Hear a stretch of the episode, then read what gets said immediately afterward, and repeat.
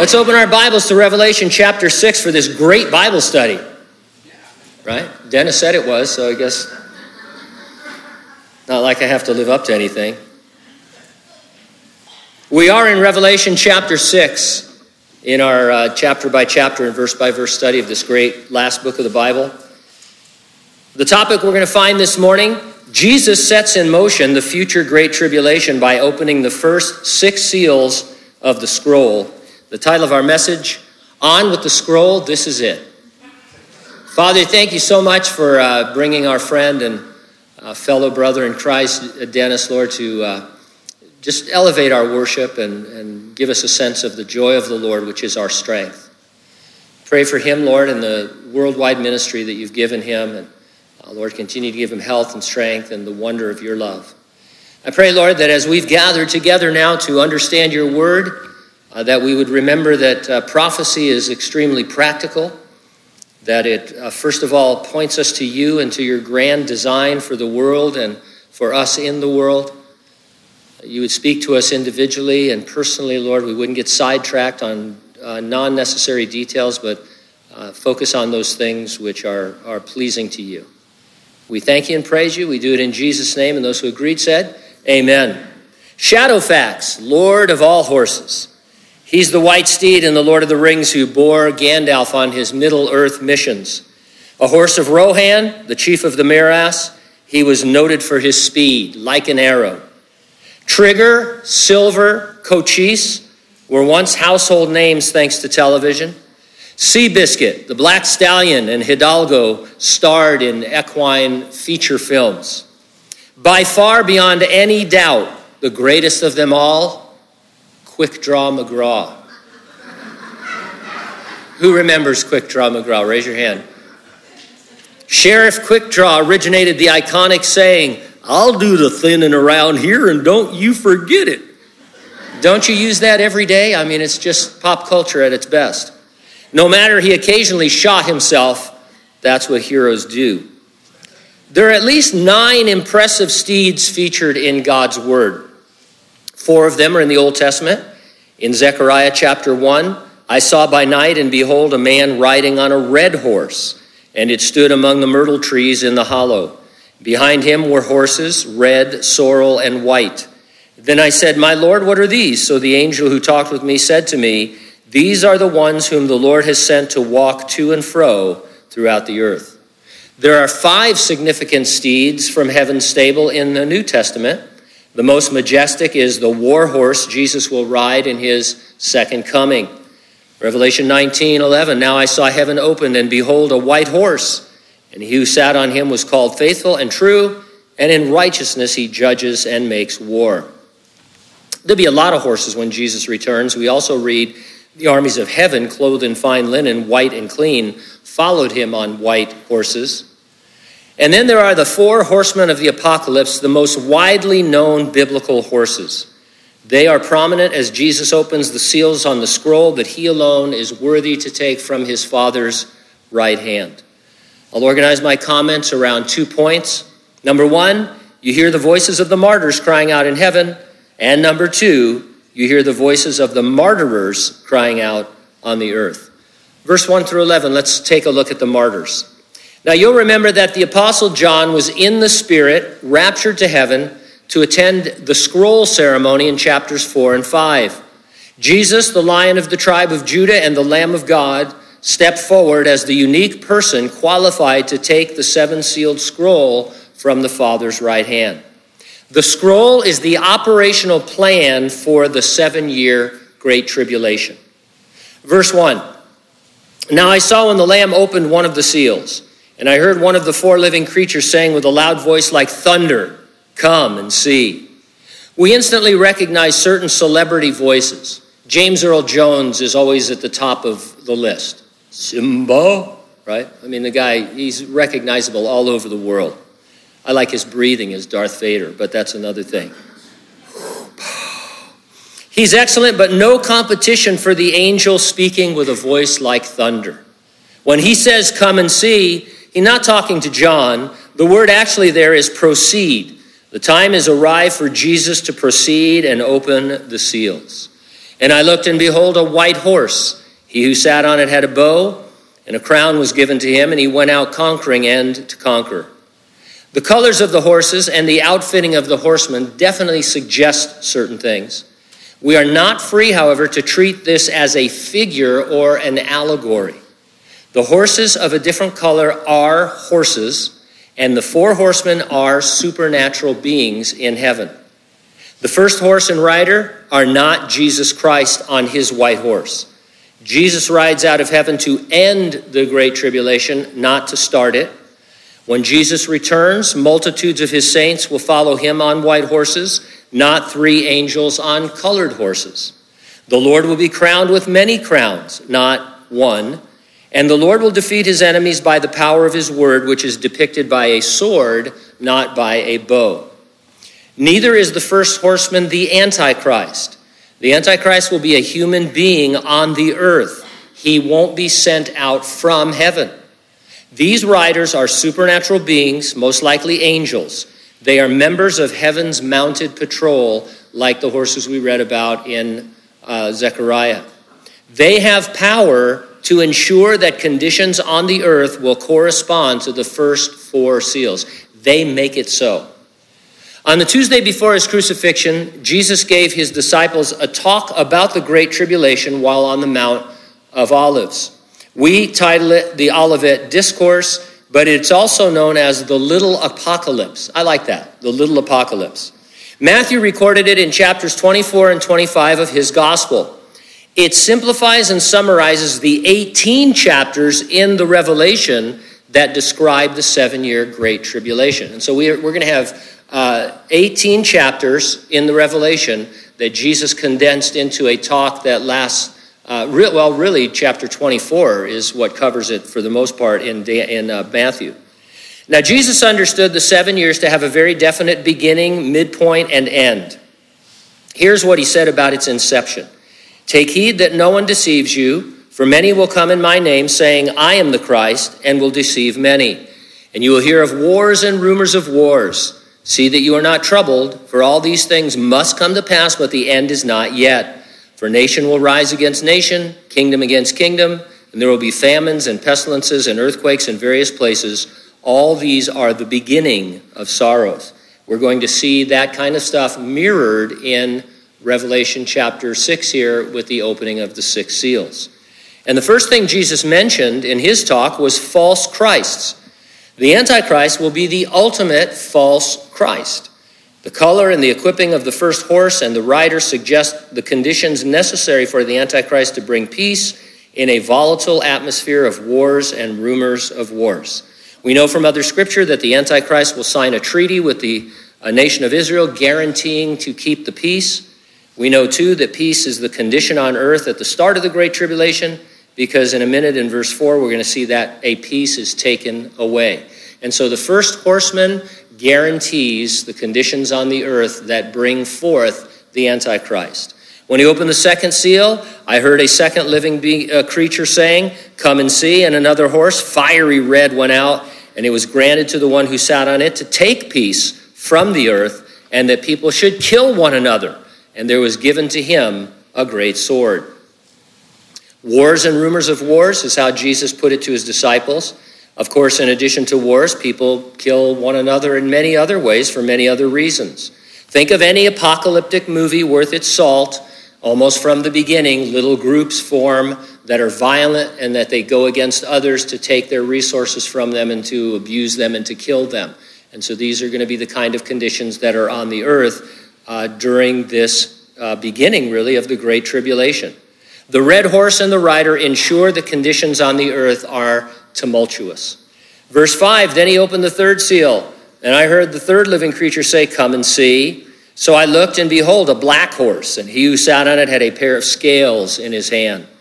And I heard a voice in the midst of the four living creatures saying, A quart of wheat for a denarius, and three quarts of barley for a denarius. Do not harm the oil and the wine. There will be famines, Jesus said in his little apocalypse. A denarius was a day's wage for a laborer. The measures of wheat and barley would be less than one person required each day, and so there's a scarcity of food.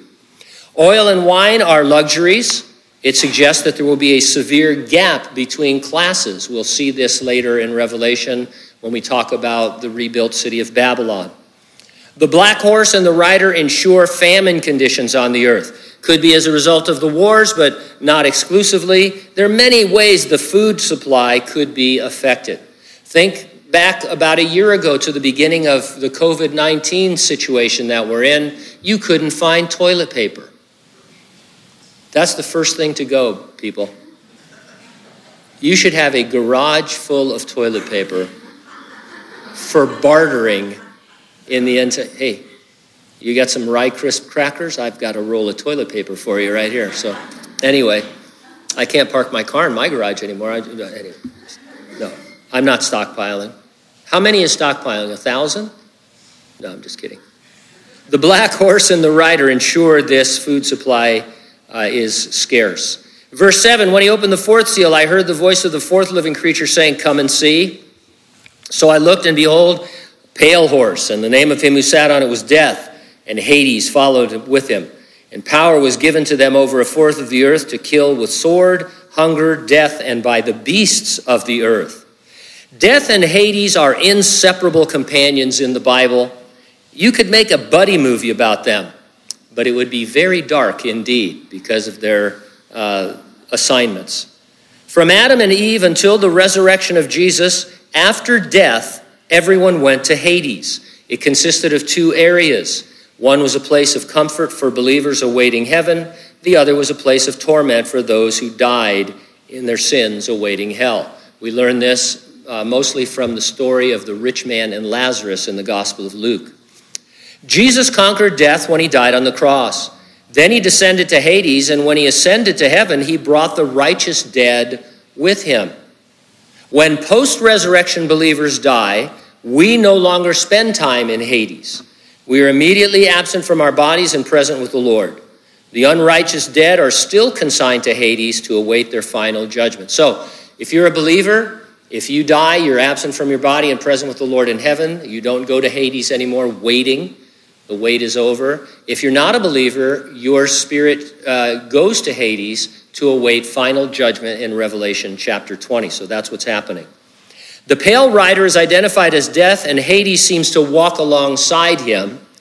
Death and Hades are not their names. Sticking with Westerns, in the film Tombstone, you might remember that Wyatt Earp announces his intention to execute his wrath upon the cowboys. He tells Ike Clanton, Run, you cur, and tell the other curs the law is coming. You tell them I'm coming, and hell's coming with me. You hear? Hell's coming with me. Wyatt Earp was coming, not the law and not hell. Likewise for death and Hades. When the pale rider appears, death is coming and Hades is coming with him. So you get the idea. It wasn't their name, uh, it's, it's, it's this angel. One fourth of the earth is killed during this time. The serial killers listed are, first of all, sword, which could refer to violence in general, uh, neighbor against neighbor, person against person not just wars. Hunger is worse than famine, of course. There will be nothing to eat. Hungry people will take up weapons against those who have food. Death could refer to any means of death. Uh, certainly, we would think of epidemics and pandemics because we're in the midst of one. My favorite, beasts of the earth. It justifies my fear of every animal. There is no animal I can think of that I am not afraid of. I know there must be a phobia for it, animal phobia or something, but uh, they're all, I don't care how big or how small, they're killers as far as I'm concerned.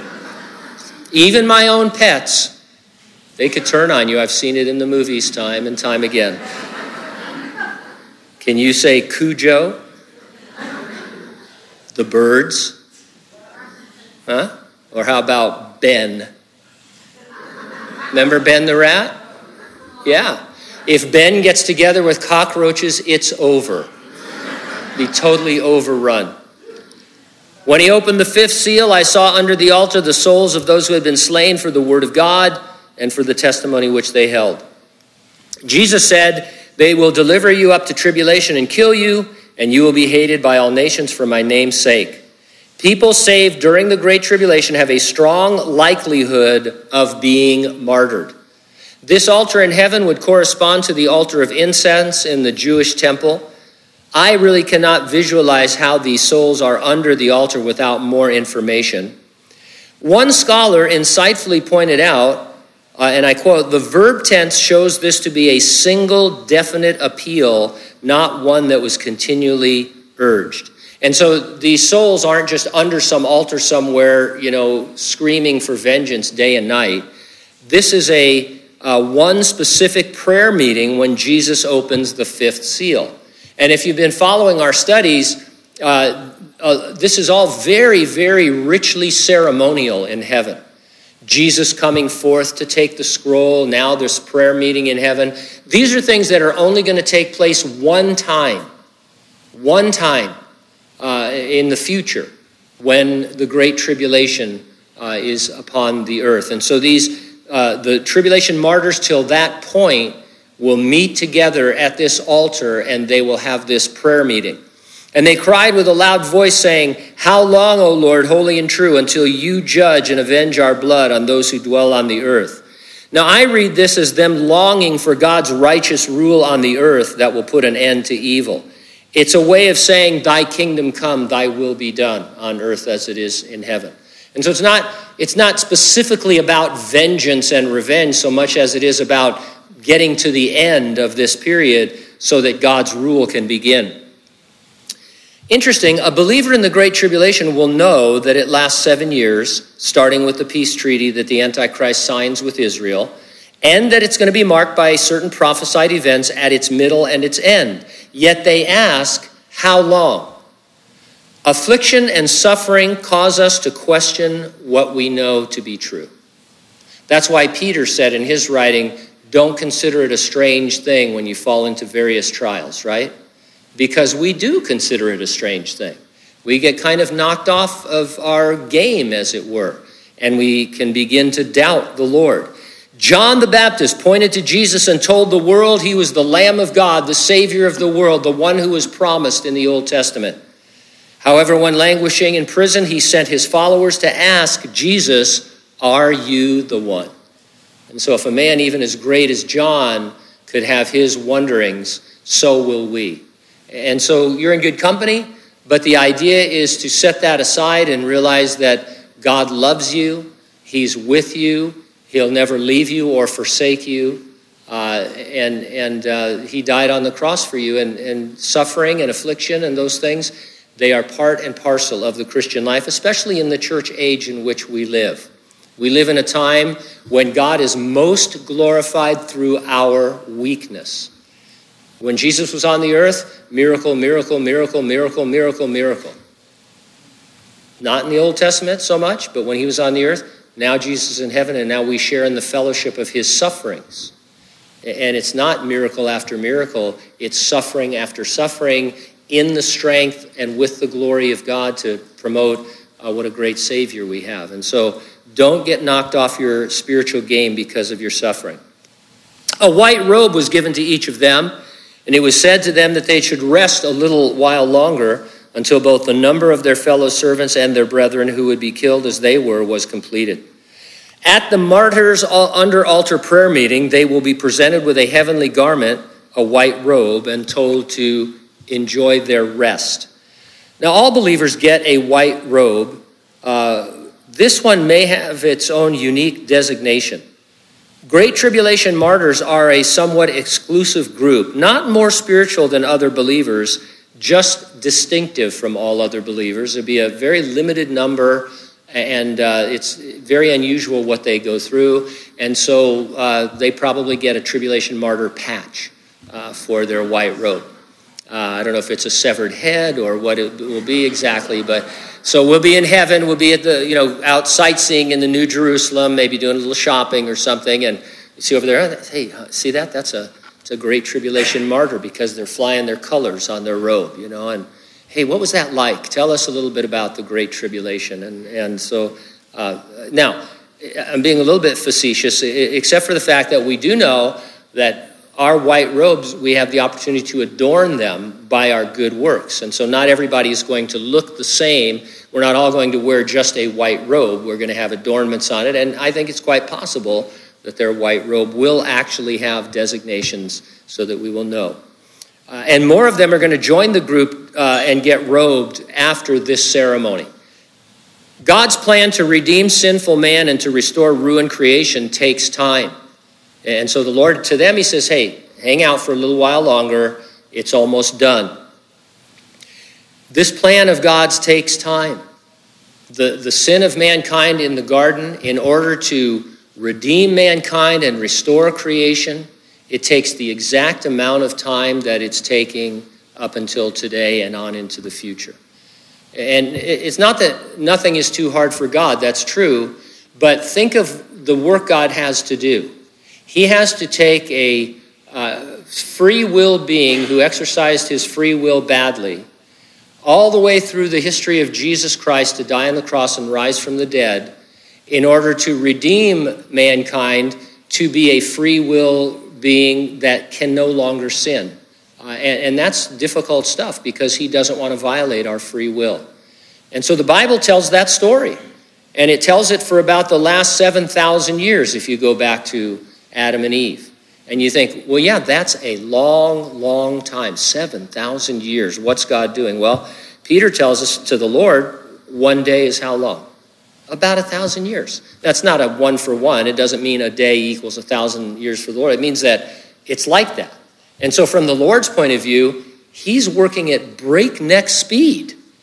We're not even to the end of one week in His way of reckoning time, and we're all ready for the rapture uh, and the, the resurrection of the dead in Christ and for this to start unfolding. And so uh, we see things happening at a sloth's pace, whereas the Lord is moving at a breakneck speed. But it takes time. And, and uh, you know, Scripture says that Jesus came at the exact ordained moment in history, uh, and he will come again at the same time.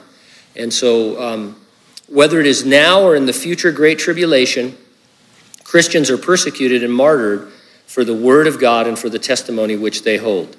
There are currently in America movements and mandates, uh, pending legislation and proposed laws that essentially make it criminal to preach what God's word condemns as sin. California Globe uh, titled an article, and the title says it all The 2021 list of family values killer bills is out, and it's bad.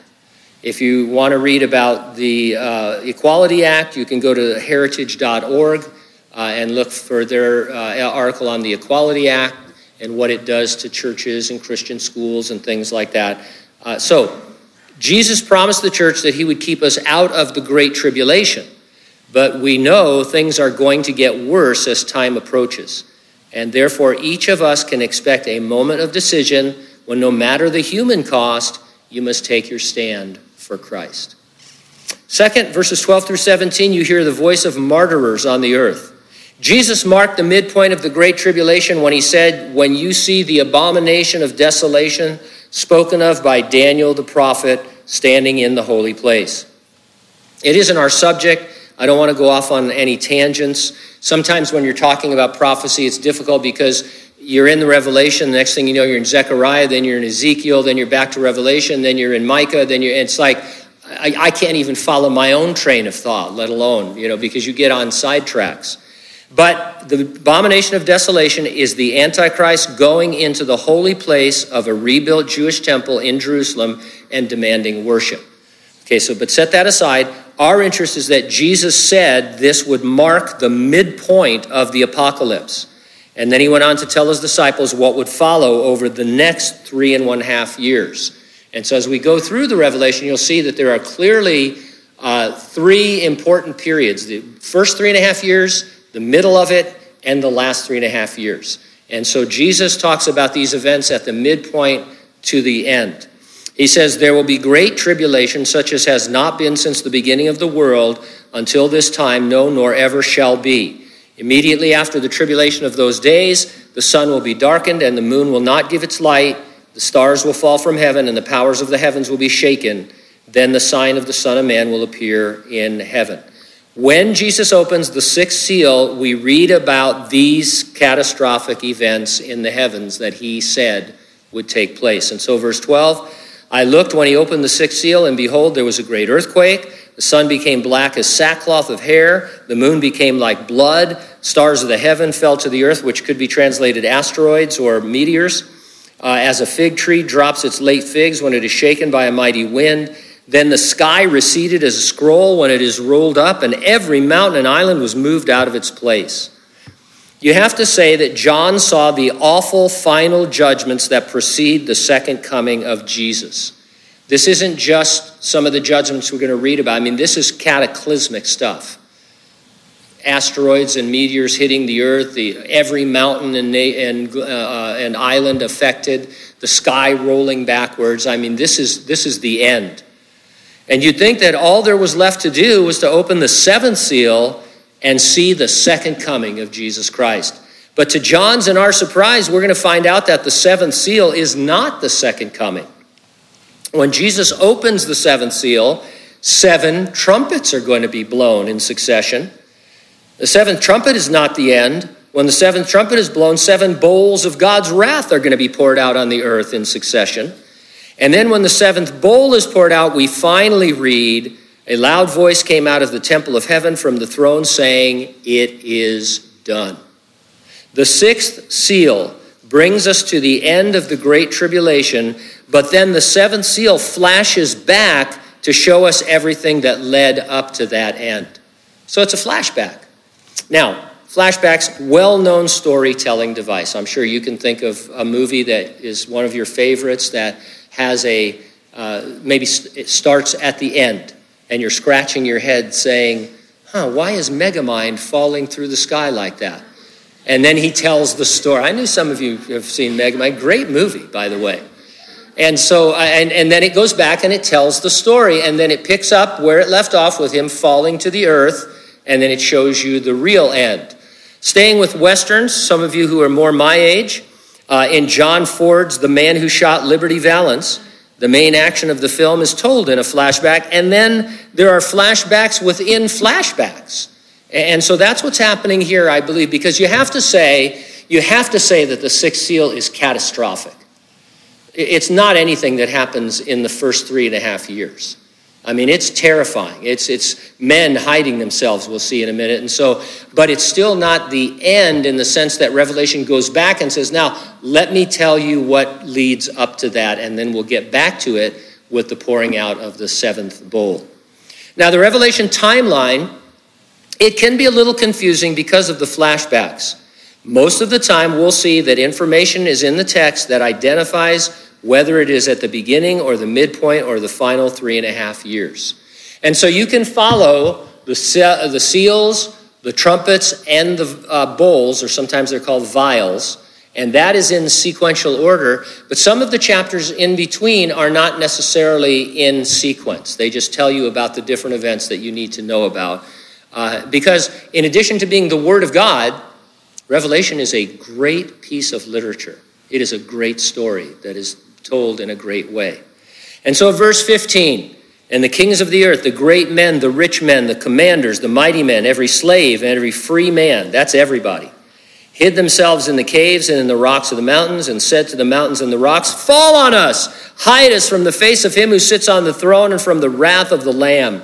For the great day of his wrath has come, and who is able to stand it? Meteorites will be striking the earth like a hailstorm.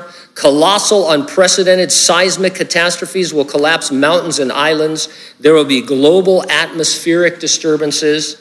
Instead of turning to the Lord in repentance and receiving the forgiveness of their sins, lost human beings will seek refuge in the rubble. They prefer being enthroned, entombed rather on the earth than to see Jesus enthroned. And so, knowing that it's the Lord, having come through the great tribulation to this very end with the cataclysmic things that are happening and knowing that Jesus is returning, they say, We want to be under the rubble of the earth because that's where we belong. We love the earth more than heaven. Thus begins the beginning of the new beginning.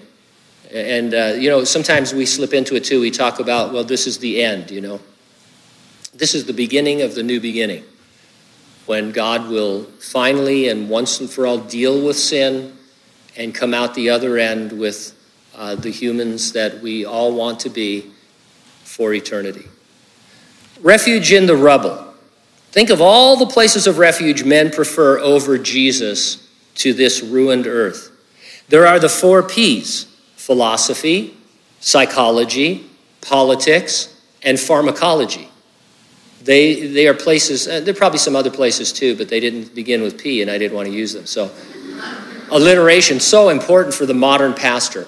But, uh, but those are places people look to for comfort and strength and help and peace. And, you know, everybody's in a turmoil. You know, maybe, maybe politics can help us.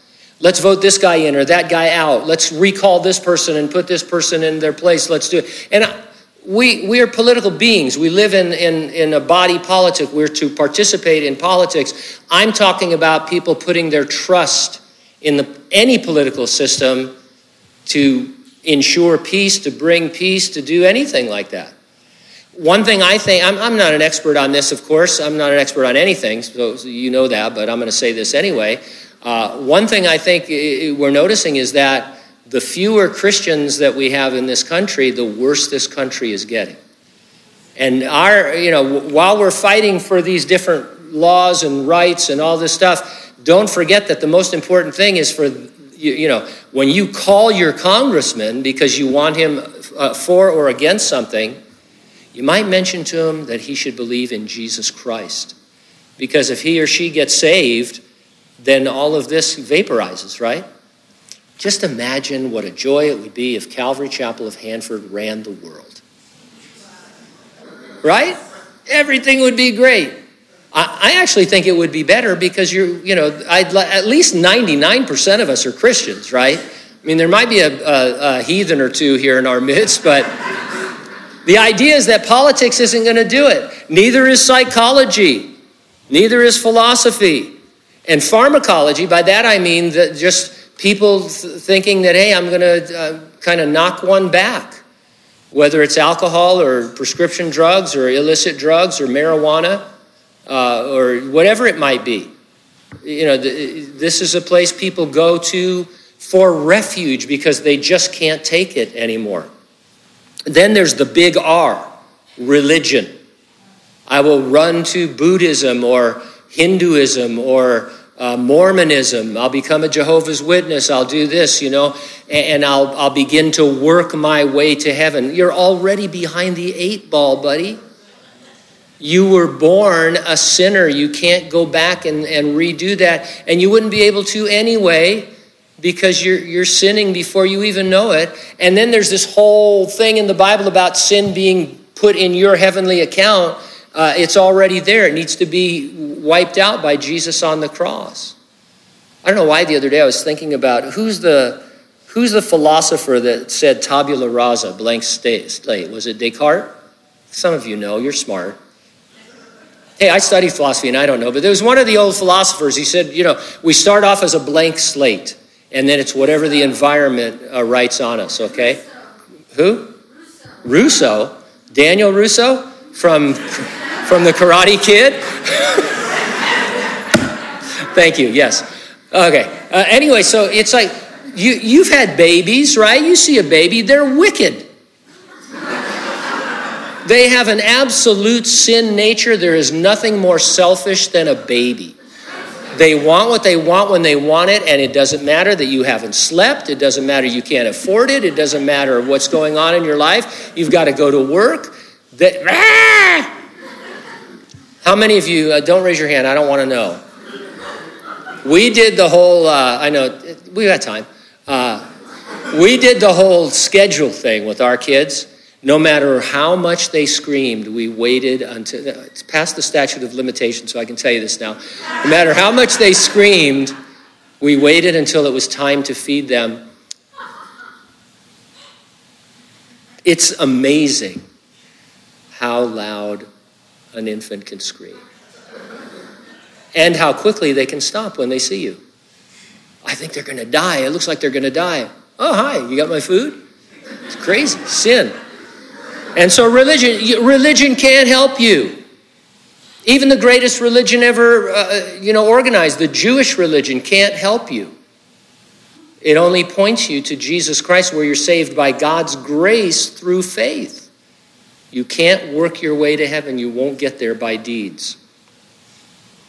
Christian therapists put it this way any refuge that I create is something akin to a cardboard box in the rain. The harder the rain, the more boxes I go through.